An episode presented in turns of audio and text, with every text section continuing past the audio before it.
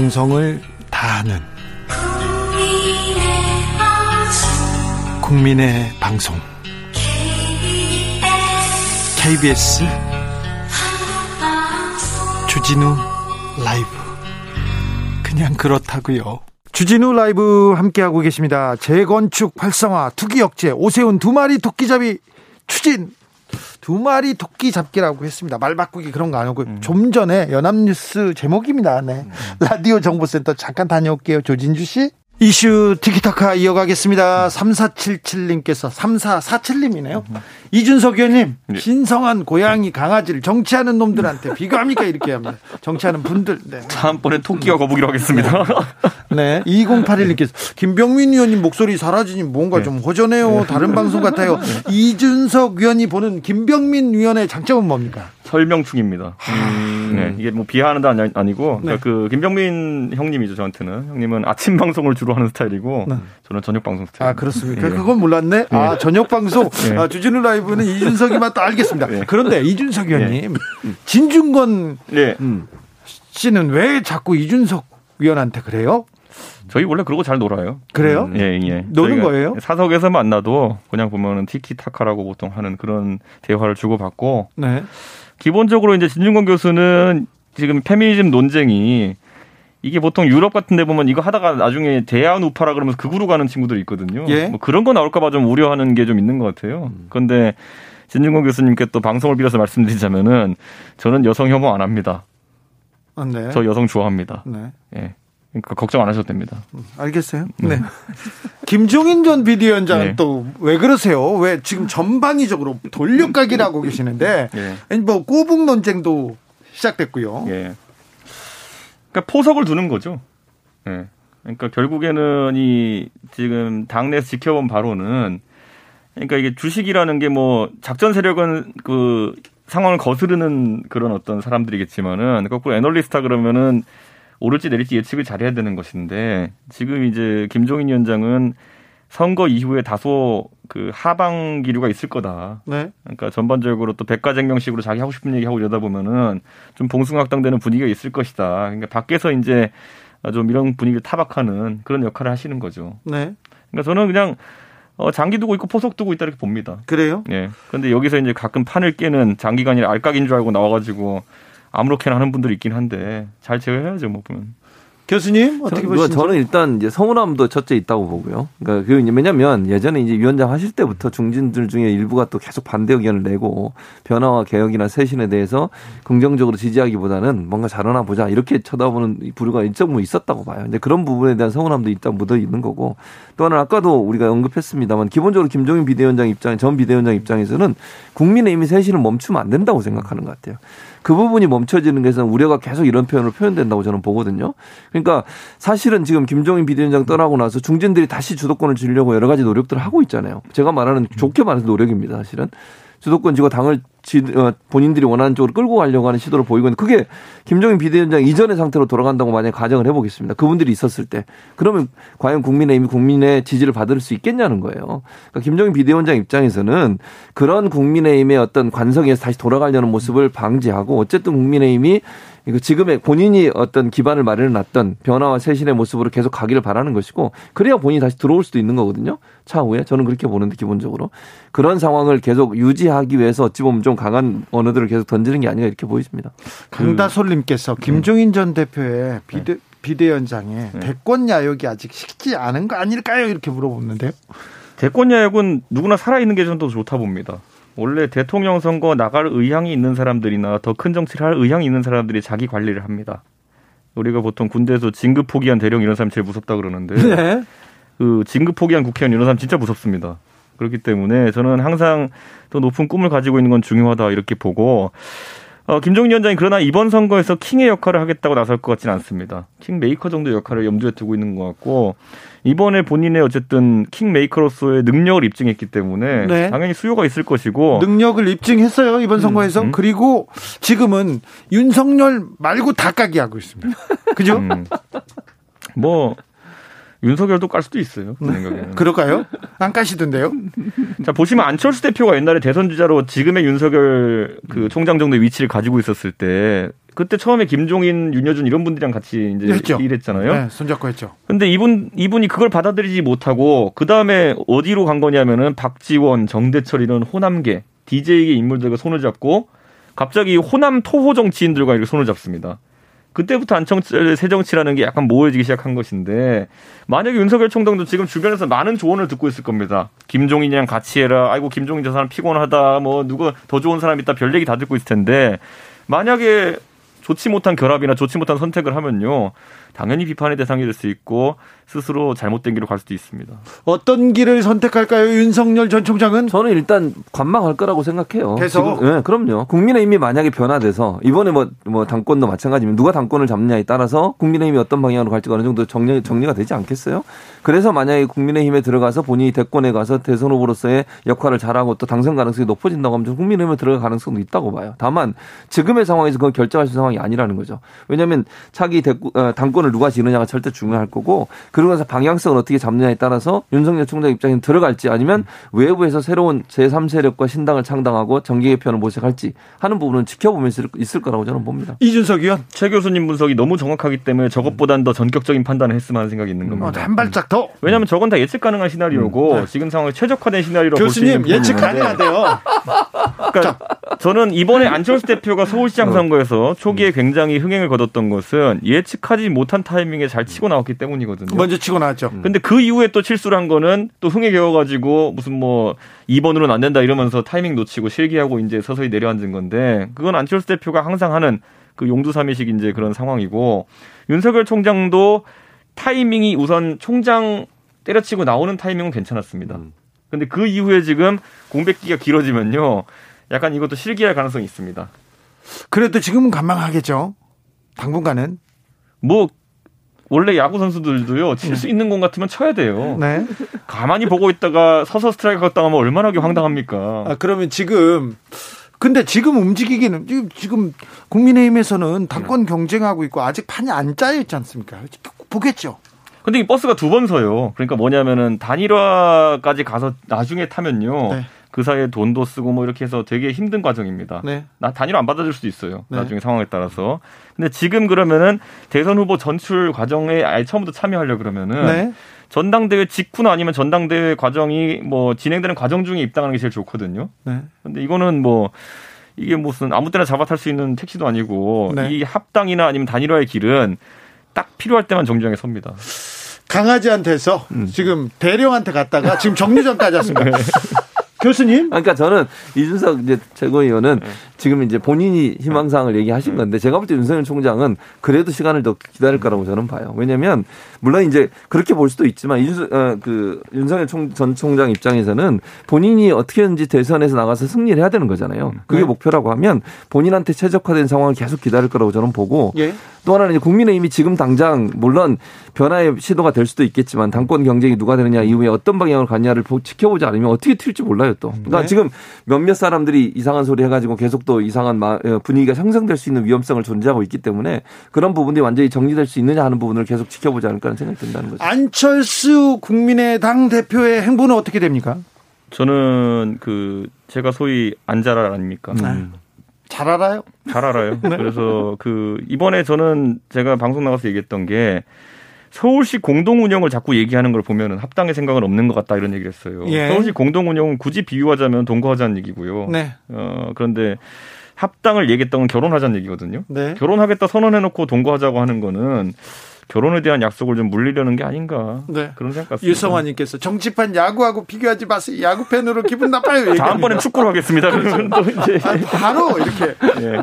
정치자들의 국민의 뜻을 바로 따르는 예. 이준석입니다. 자, 최진봉 교수님. 저도 동일하게 생각해요. 네. 안철수 대표 입장에서는 합당에서 별로 그렇게 흥미가 없는 것 같아요. 네. 그러니까 본인 입장에서 합당을 하면 본인의 존재감이 떨어질 거라고 예측하고 있는 것 같고 그런 것 같죠? 그렇죠. 그리고 본인을 따르고 있는 사람도 있잖아요. 지역 위원, 당협 위원장들도 있을 것이고 사무처 직원들도 있을 텐데 이분들도 제가 볼 때는 반대할 거라고 생각해요. 지금은. 그러니까 만약에 본인의 몸값을 계속 키워가지고 나중에 막판에 가서 대선에 또 한번 단일화 하는 시기가 된다면 그때는 또 모르겠는데 지금 당장 합당할 가능성은 낮다고 봅니다. 몸값이 막 뜰까요? 그것도 의문입니다, 사실.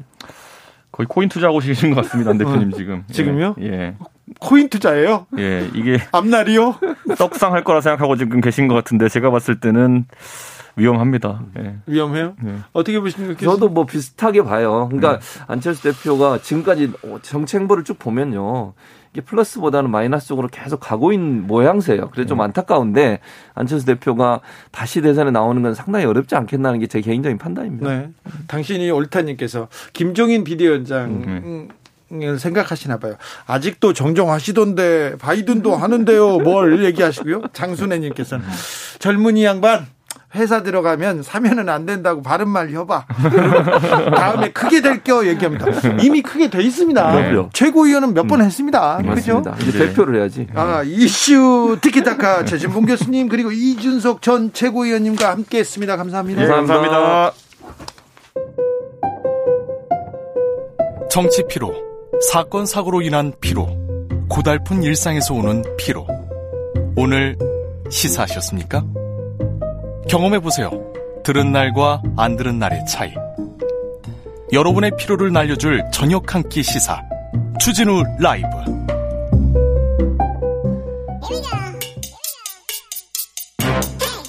뉴스를 향한 진지한 고민. 기자들의 수다. 라이브 기자실 찾은 오늘의 기자는 한결의 김민아 기자입니다. 어서 오세요. 네, 안녕하세요. 네, 오늘은 무슨 일로 바빴어요? 아, 오늘은 대통령이 서울시장, 부산시장 만났던 일이 있었죠. 아, 네. 네. 거기에 대한 이제 반응과 당내 분위기가 막 이렇게 움직이는 게 보여서 좀 네. 바빴고 원내대표 선거 준비하고 있고요. 네. 또 민주당은 당대표 선거 준비하고 있어서 또 계속적으로 좀 선거 시즌이 이어지고 네. 있다고 보여집니다. 정치부 기자들은 항상 바빠요. 선거 때문에 선거는 그렇게 많은지 또 장이 되려고 위가 위로 올라가려고 정치인들은 그렇게 또 이렇게 네 그러게 말입니다. 그렇죠. 네. 오늘 오세훈 서울시장과 박형준 부산시장 전직 대통령 사면 얘기를 대통령 앞에서 딱 꺼냈습니다. 네 맞습니다. 부분에 대해서 당내 여론은 어떻습니까? 당내에서는 사실 이 얘기가 어제 처음에 서병수 의원. 맞습니다. 대정부 질문에서 나와서 그 이후로는 약간 의견이 많이 갈렸었습니다. 의견이 갈리더라고요? 네. 그러니까 약간 쇄신파라고 해야 될까요? 초선 의원들 중심으로는 네. 아, 너무 이른 발언 아니었느냐 네. 이런 얘기가 있었고 좀 공개적으로 반발을 했던 분은 조수진 의원이 있었는데요. 조수진 의원이요? 네, 맞습니다. 뭐라고요? 조수진 의원이 그 서병수 의원의 발언을 가지고 그 페이스북에 글을 올려서 대, 대통령이 탄핵을 받아 물러난 것은 역사와 국민에게 큰 죄질 큰 죄를 저지른 것이다. 네. 좀 우리가 더 반성하고 성찰해야 된다. 그런 의미에서 뭐 서병수 의원님은 온화하고 합리적인 선품으로 따르는 후배들이 많았는데 이번에는 좀 사과를 해달라. 진짜 변하고 있음을 보여달라 이렇게 요청을 하는 글을 올렸습니다. 이준석 전 최고위원도 비슷한 얘기를 했습니다. 방금 전에 그런데 네. 이런 목소리가 있는 있네요. 네 맞습니다. 근데 제가 느끼기에는 그보다 좀 더 많은 분들은 아, 또 사면해야 될 때가 되지 않았느냐 약간 긍정의 의사가 조금 더 많은 것처럼 국민의힘에서는요. 예, 그렇죠. 맞습니다. 네. 왜 이렇게 갑 사면론이 나오게 됐을까요? 어, 일단은 이 사면 카드는 지지층 결집에 효과가 굉장히 큰 키워드라고 보여집니다. 네. 지금 사실 김종인 위원장이 김종인 비대위원장이 나가시고 나서는 약간 사분오열하는 당내 모습이 포착이 됐었거든요. 그래서 다 이 그 사면론을 던져가지고 당을 좀 모아 보겠다. 네, 그러 그 그런 국면에 이제 당 대표 선거나 원내대표 선거 같이 선거가 앞두고 있으니 네. 강경한 지지층을 결집해야 또 이길 수 있는 게 선거 아니겠습니까? 국민의힘 의원들 이렇게 또 자세히 얘기해 보면요. 네. 이명박 대통령과 즉 박근혜 대통령을 지지하는 쪽으로 또 갈려요. 어, 네, 맞습니다. 그렇잖아요. 네. 박전 대통령이 이렇게 오래 살았는데 같이 나오면 안 된다 이 얘기 하는 사람들도 많거든요. 네, 맞습니다. 또 약간 그 원래 친박계와 친이계가 그렇게 가까웠던 네, 그 개파가 아니었기 때문에 네. 서로 이제 자신들의 개 개주라고 해야 될까요? 네. 그분 정, 대통령을 사면시켜 다 사면시켜야 된다. 뭐 네. 이렇게 주장을 하고 있는 것인데 네. 사실 여론이 가장 중요하지 않겠습니까? 네. 국민들이 어떻게 생각하는지를 궁금해하는 의원들은 사실 제가 만나본 의원들 중에서는 많지는 않았습니다. 그렇죠. 네. 국민의 뜻보다는 좀 당내에서 어떻게 될 건지 이걸 어찌 이걸 던져서 무슨 효과가 있을지 이용하는 이지, 거죠. 이재용 네. 삼성전자 부회장 사면론도 계속 나오더라고요. 네, 엊그제 대정부 질문에서 곽상도 의원이 질의를 하면서 네. 반도체 전쟁 위기에 이재용 부회장이 없으면 어떻게 우리가 전쟁을 치를 수 있겠느냐 이렇게 주장을 하고 사면해야 된다라고 했습니다. 이 부분은 어떻게 반응하고 있어요? 아, 근데 이 부분은 뭐 당론으로 뭐 이렇게 사면을 해주십 해주 해주시라고 밝힌 부분은 없었는데요. 이게 또 계속 이제 도돌이표처럼 이재용 사면 얘기가 나오고 또 뭐 이건희 전 이건희 회장의 그 미술품 관련된 네. 뉴스도 같이 맞물리면서 네. 네. 이재용 삼 이재용 사면도 같이 요구하고 있는 상황이네요. 얼마 전 맹장 때문에 병원에 나왔다고 하지 않습니까? 맞습니다. 아, 그쪽을 제가 좀 내밀하게 아, 취재해 봤더니 예. 취재해 봤더니 다시는 안 들어가겠다고. 아. 네, 몇 가지 얘기가 있었어요. 네. 네. 네. 그렇겠죠. 가고 싶지 않겠죠. 자, 국민의힘 원내대표 선거는 잘 돼가고 있습니까? 네, 오늘 30일에 원내대표 선거를 진행하기로 했는데요. 네. 지금 일주일 조금 넘게 남았죠. 김태흠 의원, 김기현 의원, 권성동 의원, 유희동 의원 이렇게 네 분이 출마를 선언했습니다. 자, 이분들 나는 뭘 잘할 것이다. 나는 뭘 해내겠다 이렇게 어떤 점을 부각하고 있어요? 일단은 영남 대 비영남 이 키워드로 한 한쪽이 갈리고요. 예. 또뭐 친박계의 어떤 김태흠 의원이 있으면 친이계의 어떤 권성동 의원이 있는 것이고 친박 김태흠 네. 친, 친이 권성동. 네. 그리고 뭐 유이동 의원 같은 경우에는 유승민계로 완전히 분류가 되는 의원이고요. 유승민계 유이동? 네. 그리고 일단 그 유이동 의원은 또 70년대생이라는 점을 부각하면서 당을 혁신하고 쇄신해야 된다. 이렇게 음. 주장을 하고 있습니다. 김기현 의원도 뭐 앞에다 하나 붙여줘요. 아, 김기현 의원은 그 개주, 개주. 아, 네. 그 울산 사건의 피해자였다는 그렇죠. 그 점을 부각하면서 울산파 김기현. 네. 네. 본인이 좀 더 앞서 나가서 네. 네. 정부와 여당을 좀 심판하겠다 이렇게 밝히고 있습니다. 네. 어, 김신정님께서 박근혜, 이명박 두 분은 수감 생활부터 제대로 해야 하지 않을까요? 툭하면 병원에 살던데 도대체 수감된 건지 입원한 건지 많이 헷갈려요. 국민에게 사죄도 안 하는 사람들인데 사면 말도 꺼내지 마세요 얘기합니다. 일단 사과 없었어요. 네. 사과 없었습니다. 그리고 이명박 전 대통령 지금도 병원에 계십니다. 맞습니다. 아, 김종인 위원장이 사과를 하긴 했는 걸로 퉁치려고 하는 게 조금 있는 것 같아요. 김종인 저 비대위원장이 사과하자마자 뒤에서는 뭘 사과하냐 이렇게 네, 또 그런 얘기가 많았습니다. 그렇죠. 네. 김종인 비대위원장은 왜 이렇게 막 막 까요. 아 모두 까기라고 네. 아까 표현하셨는데 진짜 그 말이 맞는 것 같고 모두까기 인형. 네 음. 판을 좀 흔들 수 있다 이런 자신감의 표출이 아닐까요? 지금 자신감이 좀 있어요. 네, 네. 맞습니다. 네. 뭐 결과적으로는 윤석열 전 검찰총장이랑 같이 하고 싶다라는 의견을 표하시는 거 아닌가? 그렇죠. 다 깔거든요. 윤석열 전 총장만 빼고. 네. 그리고 다른 데 가서 윤석열은 내 거야. 건드리지 네. 마. 이런, 이런 뉘앙스가 보여요. 네. 근데 이제 윤전 윤전 총장이 어떻게 선택을 할 것이냐가 좀 관심사가 될 것 같습니다. 의원들도 다 아, 윤석열 총장이 어때, 언제쯤 움직이나 그런 생각합니까? 어, 네. 그리고 일단은 국민의힘에서는 무조건 데려와야 된다라는 의견이 좀 절대 다수로 많고요. 빨리 데려와야 된다. 네, 네. 그리고 어 데려오지 못한다고 할지라도 어떻게 하면 같이 할 수 있을지 내가 고민을 해보겠다. 내가 적임자다. 플랫폼을 내가 만들겠다. 이런 얘기를 하면서 많이 좀 선거에 출마를 하고 있습니다. 내가 친하다. 나만이 윤석열 데려올 수 있다. 네. 이런 사람들이 한 15명 된다면서요, 국민의힘에서. 어, 네, 네. 네. 정말 해보신 것처럼 네. 정말로 그렇고요. 네, 14명에서 오늘 15명 됐어요. 네, 뭐 검찰 출신이다, 뭐, 네. 뭐 고향이 비슷하다 네. 등등 여러 가지 그 인연이 강조가 되고 있습니다. 자, 그런데 그 국민의힘에서도 다른 목소리가 조금 나와요. 음. 아까 조수진 의원의 얘기처럼 네. 그리고 이준석 전 최고위원의 얘기처럼 음. 초선에 목소리가 조금 나오기 시작했습니다. 원래 국민의힘에서는 없던 전통입니다. 네, 맞습니다. 지금 초선 의원들이 어떤 쇄신을 이야기하는 것을 보면 저도 좀 감개무량하다고 할까요? 굉장히 오, 새로운데요. 네, 지금 100 102명의 의원 중에 56명이죠. 원내 가반을 차지하고 있습니다. 조선 의원들이 누구를 선택하느냐가 지금은 되게 이 당이 어떻게 갈지를 좌우할 수 있는 어떻게 보면 되게 권력을 갖고 있는 셈인 거죠. 그래서 지금 초선 의원들이 당대표로 누구를 지지할 것이냐, 원내대표로 누구를 지지할 것이냐, 거기에 되게 관심이 많이 쏠려 있고, 또 지금 후보로 나오신 의원님들도 초선 의원님들 한분 한 분 만나시면서 네. 한표 부탁드린다고 그렇게 읍수를 하고 다니신다고. 과거와 분위기가 합니다. 좀 달라졌어요? 네. 자, 원내대표 선거가 언제죠? 30일입니다. 아, 다음 그래. 주 금요일입니다. 다음 주 금요일이요? 네네. 그리고 그 이후에 대표를 뽑죠? 대표는 5월 말쯤에 뽑을 예정인데요. 아직 네. 그 결정은 안 됐고요. 자, 민주당 전당대회는 어떻습니까? 네, 민주당 전당, 전당대회도 이제 3파전으로 열심히 굴러가고 있는데요. 어, 어, 전날, 어제죠. 호남 공약한 후보들이 호남에 가서 이제 토론회를 했었고, 오늘은 대전에서 후보자 초청 토론회를 열어가지고, 또 문, 문 대통령과 문 대통령의 마지막을 함께할 대표는 내가 될 것이다라고 열심히 이제 호소를 하고 있습니다. 네. 호소하는데 네. 여기에 변수가 있답니다. 세 명 다, 세 명 다 이렇게 목소리를 높이고 있는데 변수가 가장 큰 변수 중에 하나가 이해찬 전 대표의 변수라면서요? 네, 그 정말 이해찬 대표의 영향력이 어디까지일지 이것도 굉장히 김종인 위원장이랑 비견될 만큼 굉장히 오래신 것 같아요. 이게 무슨 소리죠?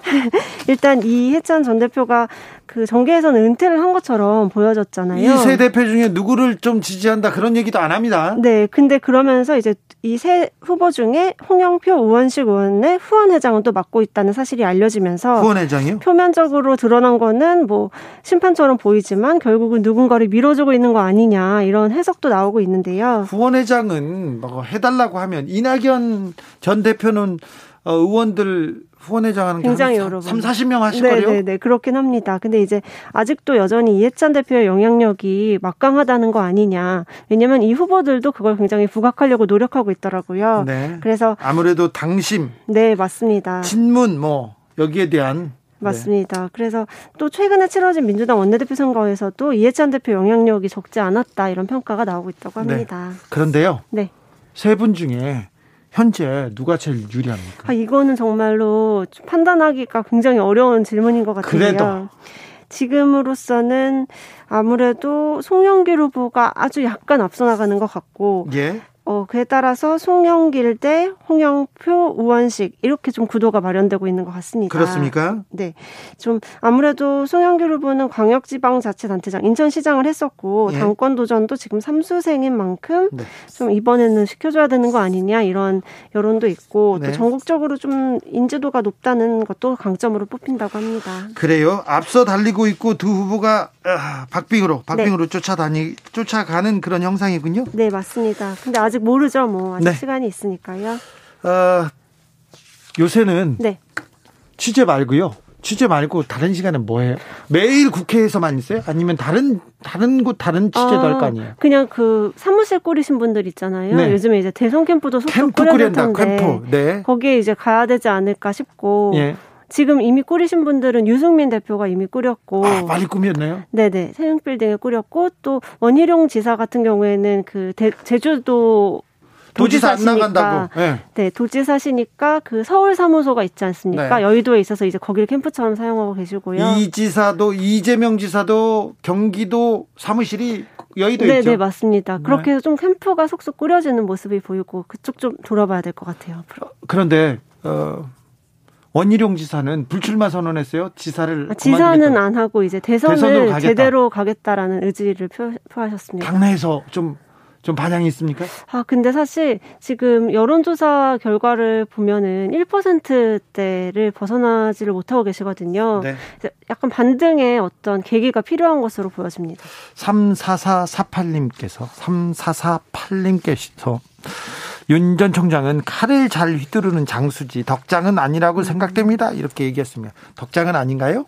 3116님께서는 김종인에게 까이고 윤석열에게 기대는 국민의힘당 참 애처롭고 가소롭습니다. 얘기하는데 그렇, 그렇죠? 네, 약간 짠한 모습도 있어요, 정말. 그런데 그 국민의힘한테 한참 밀리는 민주당도 참 네. 요새는 슬픈. 민주당 분위기가 조금 침체돼 있죠? 네, 맞습니다. 오히려 아까 그 초선 의원들도 국민의힘 초선 의원들이 훨씬 활기차게 혁신 뭐 쇄신하겠다 얘기를 하고 민주당 초선 의원들 약간 조용해진 것 같아요. 그렇죠. 좀 위축돼 있죠? 네, 맞습니다. 지금까지 기자들의 수다 한결의 김민아 기자와 함께했습니다. 오늘도 감사합니다. 네, 감사합니다. 교통 소식도 좀 알아볼까요? 교통정보센터 이현 씨.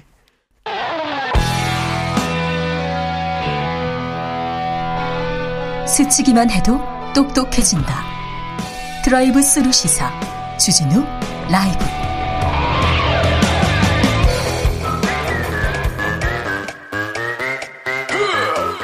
모두 정숙해 주십시오. 재판 5분 전입니다. 재판부 입장하고 변호사들 들어왔습니다. 그럼 사건 번호 0421 오늘의 재판 시작하겠습니다. 양지열 변호사 출석했습니까? 네, 양지열입니다. 박지훈 변호사 출석했나요? 네, 출석했습니다. 네, 오늘 위안부 피해자들 상대로 한 재판이 있었습니다. 각하 결정 나왔습니다. 1차 소송하고 다른 결과인데요. 이 이유가 뭡니까? 제일 몇 가지 쟁점이 있는데요. 제일 큰 부분은 국가 면제를 이번에는 인정을 했다라는 겁니다. 뭐 네. 주권 면제라고도 하고 국가 면제라고도 하는데 일본이라는 나라가 저지른 잘못에 대해서 대한민국 법정에서 판단할 수 없다. 그러니까, 그러니까 잘한 건지 못한 건지 손해배상을 해줘야 되는 건지도 따지지 않고 국가의 행위였기 때문에 대한민국 법정이 유죄 뭐 저 손해배상을 해주라고 할 수 없다라는 겁니다. 그래서 각하 했습니다. 기각 또 각하는 뭐냐면 본 링에도 못 올라온 네. 거거든요. 따지지도 못하고 이게 네. 이게 뭐지? 결격 사유라고 해야 되나요? 그렇죠. 따질 수 없는 일이야. 할 수 없는 거를 재판한 것이다라고 했는데 지난번 소송하고는 근데 정반대 차이가 그렇게 있진 않아요. 뭐 법리를 분명히 적용해야 되는 차이는 없는데 일단 지난번에 어 1월 달에는 승소를 했었거든요. 예. 1차 소송 때는 글쎄요, 뭐 그때는 그것을 적용하지 않았다고 좀 생각이 드. 그때 당시 또 일본 같은 경우는 뭐 대응을 하지 않았었고요. 예. 일단은 이제 법원에서는 근본적인 주권 면제, 국가 면제 어떤 법리를 좀 채택한 것 같습니다. 그러다 보니까 정반대의 결론이 났습니다. 일본이 그, 계속 주장하던 그 그거죠. 이론이었죠. 그게 네. 이제 국가 면제라는 게 우리나라는 이번 재판 결과에서도 이제 재판부에서 판시를 하고 있긴 한데 국가 면제에 관해서 입법적으로 아니 뭐 행정적으로 하고 있는 게 하나도 없어요. 규율하고 있는 게. 해외 같은 경우 뭐 예를 들어서 유럽 같은 경우에는 국가들 사이에 이 국가 면제와 관련된 조약을 체결하고 있는 것들도 있어요. 우리는 이걸 그러니까 받아들일지 말지를 사실 이제 행정부나 입법부에서 할 수도 있고 법원이 할 수도 있는데 이번 오늘 재판에서는 우리가 할 정할 건 아니다라고 네. 했고요. 그래서 우리 뭐 행정이나 법, 뭐 입법에서 하고 있지 않은 일을 우리가 법원이 최후의 구제 수단으로서 작동을 할 할지 않겠다라는 걸 밝힌 건데 문제는 이제 이게 얘기를 드렸지만 이런 거잖아요. 이게 일본이 그러면 전쟁 와중에 저지른 그런 끔찍한 범죄를 그걸 국가의 행위라고 볼 수가 있을까요? 저는 근본적으로 그래서 이게 국가 면제 대상이 안 된다라고 보는데 그게 1차 법원의 재판의 입장이었거든요. 이게 인륜 입장에서 좀 따져봐야 되는지 인권에 그렇죠. 대한 얘기. 사실은 이 반인권적인 어떤 네. 전쟁 범죄 중에 하나거든요. 네. 전쟁 범죄에 대해서는 국내법이라든지 이런 것들을 더 초월할 수 있는 그런 것들이 적용이 돼야 되는데 너무나 국내법적으로 이렇게 판단했던 부분은 좀 아쉬움이 있습니다. 그리고 피해자 할머니들이 이제 다른 데는 호소할 데가 없기 때문에 그렇죠. 법원으로 마지막으로 간 거 아니겠습니까? 그렇죠. 그런데 이번에는 오늘 재판 판결에 보면 이런 얘기도 2015년도에 어, 위안부 할머니 합의가 있었는데 네. 그것도 구제 절차였다. 그리고 상당히 많은 할머니들이 또 그 부분을 받아들이기도 했다. 그러니까 법원이 마지막 구제 수단도 아니다. 뭐 이런 식으로 또 회피한 것 같아요. 제가 봤을 때. 가슴에 못을 두 번 박네요. 아, 네. 저는 이 오늘 판결 내용들을 살피보면 살펴볼수록 좀 화가 나요. 솔직히. 네. 사실 집행을 못 한다는 거는 집행을 하려고 이 할머니들이 판, 재판을 그렇죠. 한게 아닙니다. 네. 사법부라는 거는 그런 거거든요. 나의 나이가 억울하고 나이가 권리가 있냐, 나의 어떤 권리의 부분을 확인해 달라는 측면이 있는 겁니다. 네. 그래서 1차에서 승소했을 때는 그런 부분이 반영됐기 때문에 결과가 났던 걸로 보이고 네. 2차는 뭐 법리는 분명히 있지만 사실 아쉬운 부분은 사실 있는 것 같습니다. 네. 후쿠 사마님께서 문자를 보내주셨어요. 후쿠 사마요? 네. 후쿠 사마님. 네. 승소를 해도 일본이 돈 안 준다고 하는데 방법이 없긴 한데요. 그래도 이건 아니잖아요. 얘기합니다. 후쿠 사마님께서 일본에서 보내시지는 않으셨겠죠? 어, 다음 재판으로 넘어가 보겠습니다. 이성윤 서울중앙지검장 기소 여부를 두고 여러 말이 있습니다. 어, 지금 차기 검찰총장 중 후보 중 하나 한 분인데요. 서울중앙지검장을 기소한다. 이거는 역사적으로도 없는 일인데요. 그렇죠. 검사들이 왜 이렇게 또 의지를 가집니까? 질문을 좀 드리고 싶어요. 어떨 때는 좀 합리적이지 않은 것 같아요. 네. 어떨 때는 절차 다 무시하고 그렇게 하다가 또 이런 거는 절차를 되게 중요시 여기고 그 절차를 못 지킨 거에 대해서 수사하는 거 외압 행사했다 해가지고 지금 직권남용죄로 돼 있거든요. 이성윤 지검장 지금 뭐 기소하니 많이가 우리 청취자들은 분들은 잘 아시겠지만 혹시나 계속 거론되니까 이성윤 지검장 뭐 큰 범죄 뭐 무슨 성 그 관련된 기마기 사건 한 것처럼 생각이 드는데 그게 아니고요.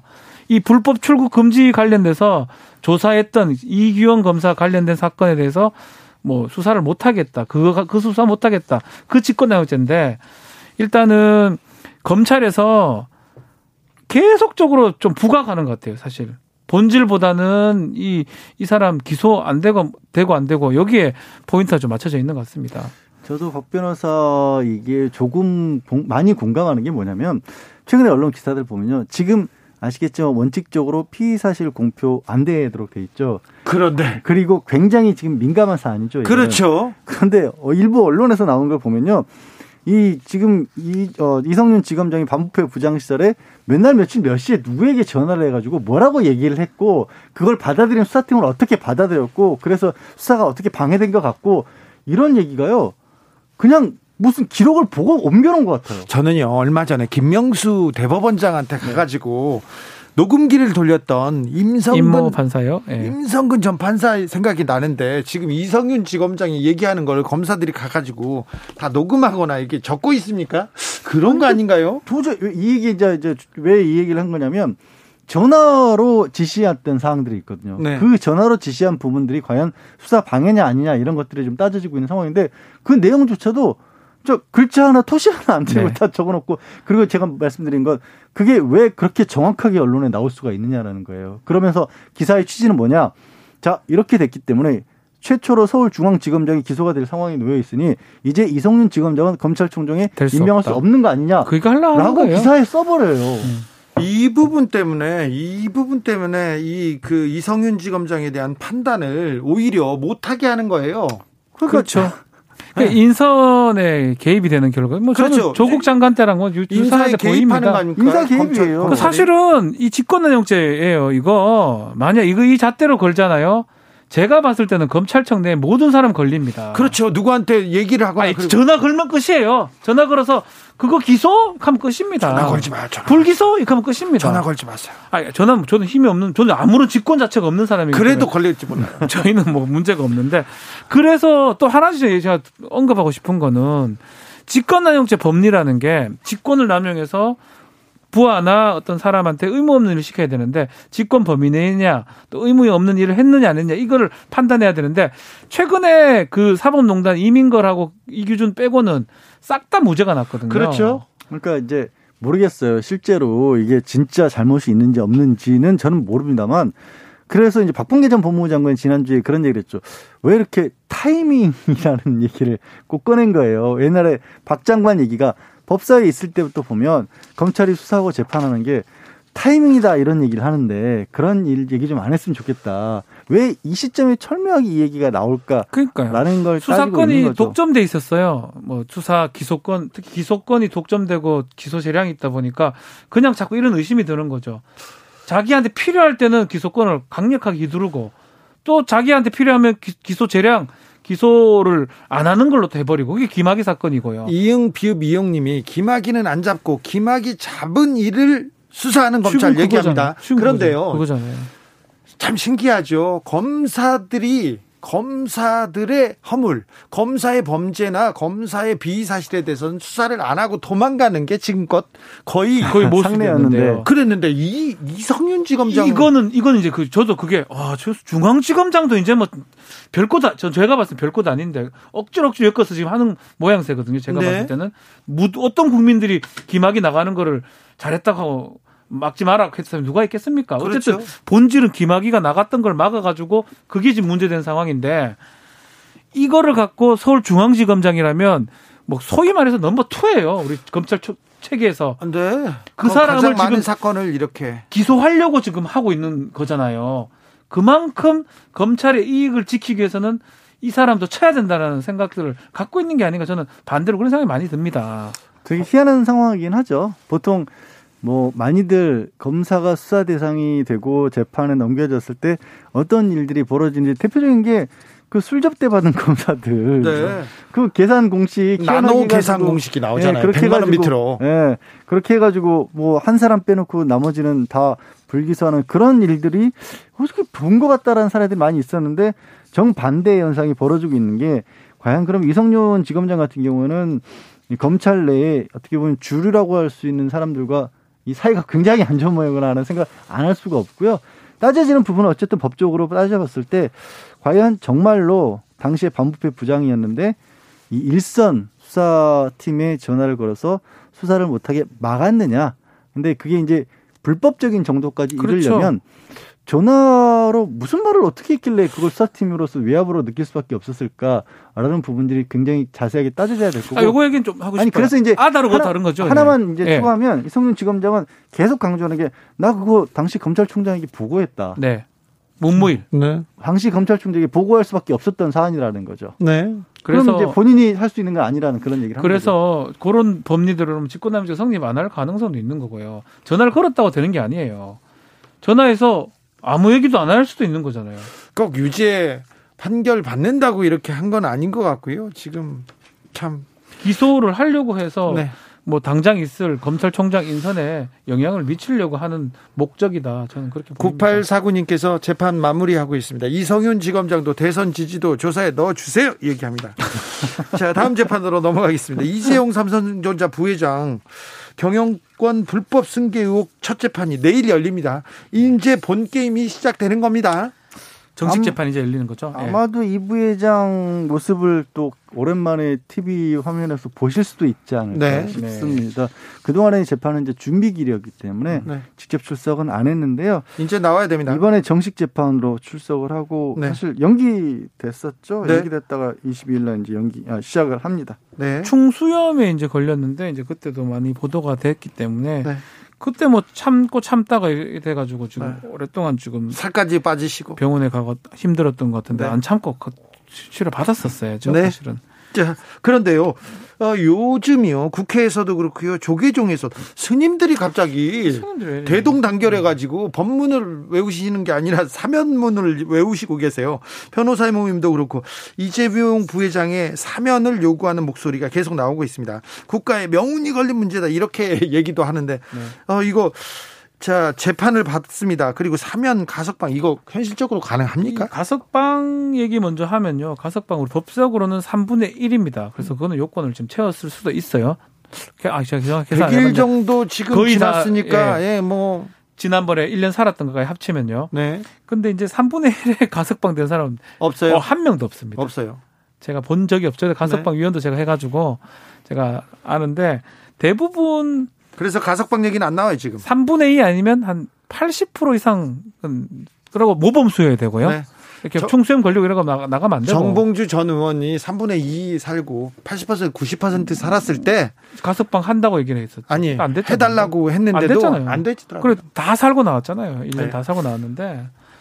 그래서 사면 얘기는 이제 뭐, 그, 그 복형료로, 아니, 형, 집행료랑 상관이 없으니까. 네. 그 얘기 지금 나오는 것 같습니다. 그래도 사면도 따지긴 따져요. 실제로는 현실적으로는 따지긴 하는데 어 기사들을 보면 어 요즘에 이제 그 얼마 전에 SK하고 LG하고 자동차 어. 배터리 문제로 싸우다가 정료가 됐잖아요. 정리가 됐잖아요. 네. 그러면서 미국 내 전기 자동차에 대한 투자가 본격화되고 있기 때문에 이때를 놓치면 반도체도 망한다.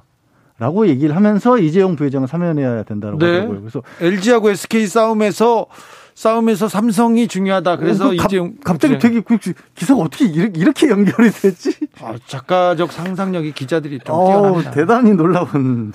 네, 하여튼 그렇답니다. 네. 어, 사면 얘기가 명운을 걸었 국가의 명운이 걸려 있다. 백신도 다 가져올 수 있고 또 뭐도 가져올 수 있다고요? 반도체도 다 1등으로 갈 수 있다. 이재용 부회장만 나오면 이렇게 기사가 나오고 있는데 이 부분은 합리적이지 않습니다. 재판에서요? 합리적이지 아, 않다고 다루지 않습니까? 얘기를 우리가 뭐 하라 얘기를 합니까? 말도 안 되는 얘기를. 말도 안 되는 일이 지금 돼 있지 않습니까?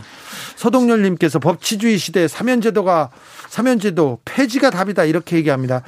특별 사면에 대해서 문제 의식이 좀 여러 번 나오기도 했어요. 매 정권마다 얘기 나오죠. 그렇죠. 매 정권마다 나오고 그래서 심지어 대통령들이 선거운동 과정에서도 음. 나는 안 저는 하겠다고. 안 하겠습니다라고 음. 비상 대권이라고 그러잖아요. 네. 네. 그리고 실제로 이거는 이, 이 역사적으로 연원을 따지면요 이런 거죠. 원래는 법의 법치주의가 아니었는데 왕들이 법치주의의 역사의 흐름에 못 밀려서 법치주의로 바뀌었잖아요. 네. 그러면서 왕들이 그래도 야 나 하나는 남겨줘. 나 그래도 특별 사면권 이런 거 가질래라고 왕이 가지고 있던 권한이거든요. 네. 너무 안 맞는 21세기 유물인 거죠. 그러니까. 역사적 유물. 6716님께서 이번 참에 대한민국 죄수들 모두 사면 복권해 줍시다. 해주려면 다 해줍시다. 그게 코로나 일반, 시대 일반 사면이죠. 너무 붙어 있는데 자가격리 시킵시다. 대한민국 깜빵 싹 다 비웁시다. 이분 어, 과격하신데요. 네. 혹시 주변 사람이 혹시 죄송합니다. 네. 죄송합니다. 자, 최근에요. real doll 수입 금지에 대해서 굉장히 좀 찬반 논란이 있었어요. 어, 법원에서 판단이 나왔습니다. 요거 뭐예요? 일단 리얼돌이 뭐냐면 뭐 아시는 분은 아시겠지만 신체랑 비슷한 성기구를 말하는 겁니다. 네. 박지훈 변호사 참 잘하시네요. 저는 뭐 이렇게 보지는 못했는데 실제로 알겠어요. 네. 그냥 보니까 그런데요. 그 성기구인데 원래 수입을 좀 뭐 미풍양소에 친다 해서 수입을 금지를 했었는데 금지했어요. 그걸 수입한 업체가 예. 소송을 통해서 금지한 게 잘못됐다라고 해서 승소 판결을 받았습니다. 이겼어요. 그래서 이제 지금 수입이 되는 그런 상황인데 네. 지금 계속 놀라야 되는 게 그거가 문제가 되는 게 아니냐. 특히 뭐 어떤 성적인 그런 미풍양속도 예. 해치고. 그래서 계속적으로 놀라야 되고 있는 그런 상황입니다. 저는 이거를 볼 때마다 사실 되게 재미있는 게요. 이거 처음 2000년대 중반에 문제가 생겼던 그 그때는 리얼도를 모아놓고 무슨 체험방 이런 걸 만들었거든요. 네. 그게 어디서 최초로 만들어진지 아세요? 어디요? 여기 고시촌에 만들어졌었어요. 아, 고시촌에? 그래서 거기서 학교 주변이고 아이들이 있는데 애들이 인형 체험방 이런 식으로 있으니까 그걸 전단지를 들고 엄마들한테 가서 나 여기 가고 싶어요 이렇게 얘기를 한 거여서 난리가 난 거죠. 네. 네, 그래서 그때 소송이 됐고 그 소송 걸린 게 결국 2009년도에 이 법원에서 의외로 또 허- 수입해도 된다라고 허가를 해줬거든요. 예. 근데 그 이후에도 세관에서는 이거 미풍양속이나 이런 것들을 이유로 해서 계속해서 막고 있는 겁니다. 그러니까 시작이 신림동 고시촌에서 시작됐다는 게 너무 제가 그때 제가 공부할 때였거든요. 네. 그래서 너무 볼 때마다 아, 이게 아직도 이렇게 끌- 끌어지는구나라고 하는데 친구분들은 혹시 어떻게 평가하던가요? 저는 그때 나이가 들어서 갔기 때문에 네. 제 친구들이 없죠 거기에. 아, 그렇습니까? 근데 이제 하고 싶은 말은 이- 이런 이런 부분은 사실은 법원에서 그러니까 이 박 변호사나 저 같은 법조인들이 이 문제를 따진 게 아니라 사회학자나 심리학자들이 과연 이런 것들을 우리가 어떻게 봐야 되는가 인간의 어떤 성적 욕망이라는 부분들을 이게 이 법적으로 재단하는 부분을 어디까지 해야 되는가 이런 걸 좀 따져봤으면 좋겠는데 아직은 대법원에 의존하고 이 세관에 의존을 하고 있다 보니까 답이 안 나오는 것 같아요. 근데 이거 저는 뭐 저는 아주 간명하거든요. 이게 뭐 음란물인지는 뭐 모르겠는데 성기구가 되게 큰 거라고 저는 생각이 됩니다. 인간 모양을 하고 있는 성적인 기구인데 성적 기구는 상당히 자유 뭐 기구 같은 게 존재하고 있잖아요. 네. 이것을 금지할 수 있는 법적 근거는 사실 없어 보이고요. 다만 이거를 예컨대 어떤 사람 특히 제일 문제된 게 real 아이돌의 모습하고 비슷하게 이렇게 만들어내서 그건 또 법적으로 좀 그거는 문제가. 되겠죠. 네. 그 사람의 명예훼손 같은 게 가능하기 때문에 그냥 인형같이 이렇게 만들었다고 하면 뭐 이걸 법적으로 어떻게 할 방법이 있나. 다만 그것을 개인이 소장하는 거 하고 어떤 영업을 하는 거하고는 조금 달리 볼 여지는 있어 보이는데 아직까지는 그거에 대해서 아직까지 논란만 되고 있고 결론은 지금 안 나는 것 같습니다. 반대하는 쪽의 입장은 그거예요. 그렇게 어, 박 변호사는 이제 성적 기구라고 얘기를 하셨는데 반대하는 쪽에서는 이게 사람 모양을 하고 있으니까 그러면 이런 것들을 그렇게 다루게 되면 사람도 그러니까 인격체를 가진 존재가 아니라 그런 그냥 도구처럼 보게 될 수 있다. 잘못된 시각을 가지고 있다. 이걸 부추긴다라는 거고요. 근데 그거는 이제 저희가 법 변호사들이 따질 문제가 아니라 그렇죠. 말씀드렸다시피 학자들이 진짜 학자들이 따져야 그쪽 되는데. 인문학자들이 그 뭐 생물학자들이 좀 따져줬으면 좋겠다는 거예요. 마지막 재판으로 짧게 네. 묻겠습니다. 어, 최근에 무- 무개념 주차 외제차에 한 외제차 운전자가 무개념 주차에서 두 이 지하 지하 주차장에서 두 두 줄 아니면 세 칸은 세 칸 이게 주차를 하고 이렇게 가버렸어요. 협박도 하고 막 그런데 네. 이거 법적으로 처벌할 수 있습니까? 처벌도 안 되고 제재할 방법 자체가 없어요. 아 없어요 아예? 주차장 자체가 도로법의 도로가 아니거든요. 네. 그래서 무슨 도로 구역에 무슨 주차해야 된다는 법도 그게 없기 때문에 이거 진짜 얄미운데 또 예컨대 죽여버린다 이렇게 협박 문구를 써놨는 것도 말로 표시를 해야지만 협박죄 같은 게 돼요. 글로 쓰면 협박이 안 됩니다. 불특정 다수가 있는 데서 해야 되는데 조금 애매합니다. 불특정 다수가 보잖아요. 아니 지나가다가 그걸 협박이라는 게 사람을 겁먹게 만들어야 되는 경고 문구잖아요. 아니 저 그거, 그거 보고 그거 어, 무서워요? 무서워요. 예. 에이 뭐가 무서워요? 그렇지 않을까요? 아 지나가다가 그거 보고 저거 저렇게 그렇게 해놓은 차를 보면 야, 왜 저렇게 해놨냐라고 비난을 하겠지만 무섭다라고 생각하는 사람은 그런 사람들이 있어요. 그 사람 있어요? 얼굴을 보고 아유 저 아저씨 무서웠는데 저렇게 이게 도덕하고 이제 법의 영역인데 법으로 어떻게 재단할 방법이 없습니다. 그래요? 근데 이거는 참 못된 행동이죠. 네. 뭐뭐왜 저죠? 뭔데 그게? 그러면 동네에서 뭐라고 그게? 자그 그, 이 아파트 주민들이 모여가지고 이렇게 얌체 주차하는 사람들한테 벌칙금, 벌금을 물자 이런 것은 가능합니까? 벌금까지는 어려울 것 같아요. 딱 이게 어떤 현상이냐면 요, 요 지난해에 음. 가끔 아파트 출입구에 막아, 차 막아버리고 가는 경우 있잖아요. 네. 똑같은 현상이에요. 네. 그래서 딱히 제재하기가 좀 어려워요. 그거는 도로면 교통 방해죄 같은 성립할 수도 있어요. 네. 근데 그 도로가 아니었던 거. 도로가 아니었어요. 도로가 아니면 범죄도 안 돼 버려요. 네. 그거 하려면 아, 치워주세요라고 행정청에서 요구하고 아~ 보름인가 기다렸다가 안 치우면 보름이 대집행하고 그다음에 아 차가 그게 뭔데요? 그뭐 얼마 한다고? 그건 좀 비싼, 비싼 차다. 아, 비싸긴 비쌉니까? 네, 네. 0646님께서 아~ 국회의원들 보고 법을 좀 만들라고 하세요 이렇게 합니다. 재판 5분 전이었습니다. 양지열 변호사, 박지훈 변호사 오늘도 감사했습니다. 네, 고맙습니다. 고맙습니다. 오늘도 수고하고 지친 자들이여 여기로 오라. 이곳은 주기자의 시사 맛집 주토피아. 주진우 라이브.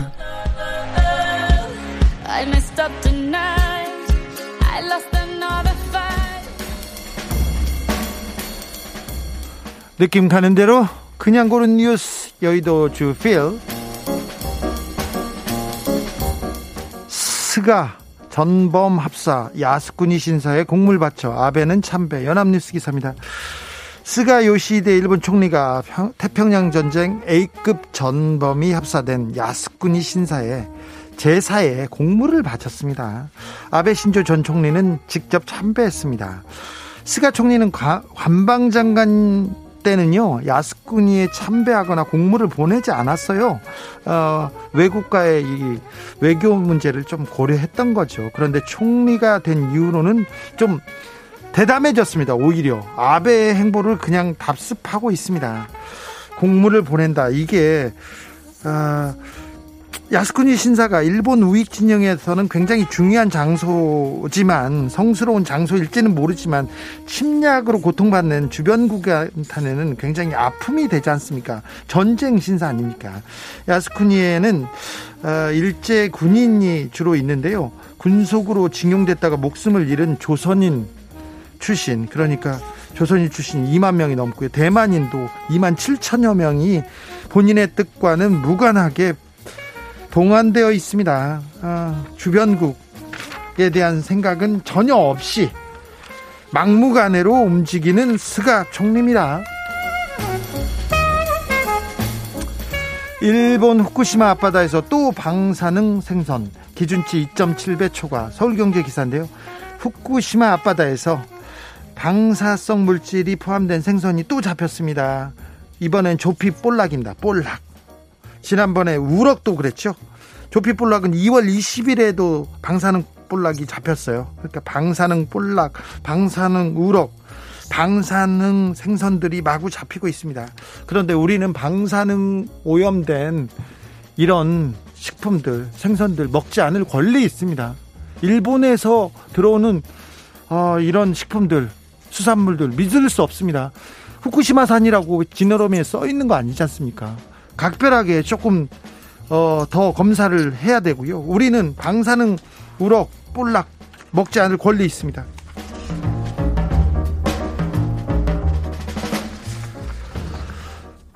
동물판 엠번방 방장도 알고 보니 미성년자 헤럴드 경제기사인데요.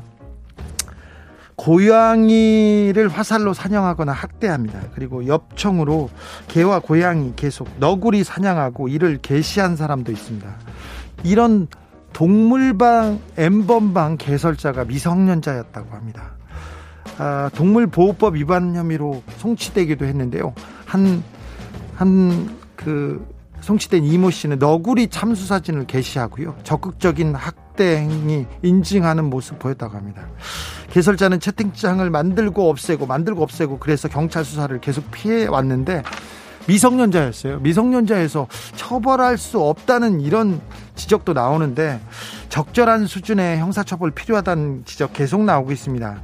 동물학대는 향후 큰 범죄로 발전할 가능성이 있어서 먼저 그 이유를 잘 살피고요. 그 미성년자가 교화될 수 있는지 적절한 처벌이 필요하다. 이렇게 전문가들은 입을 모으고 있습니다.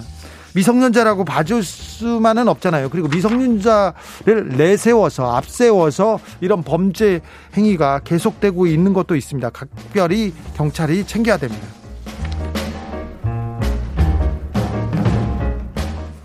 옥천엔 쓸수록 채워지는 마법의 냉장고가 있다. 한겨레 기사입니다. 써도 써도 줄지 않고 쓰면 쓸수록 새 물건이 채워집니다. 화수분 같은 보물 냉장고가 있어요, 진짜로. 충북 옥천에 있습니다. 옥천 통합복지센터에 있는 나눔 냉장고인데요.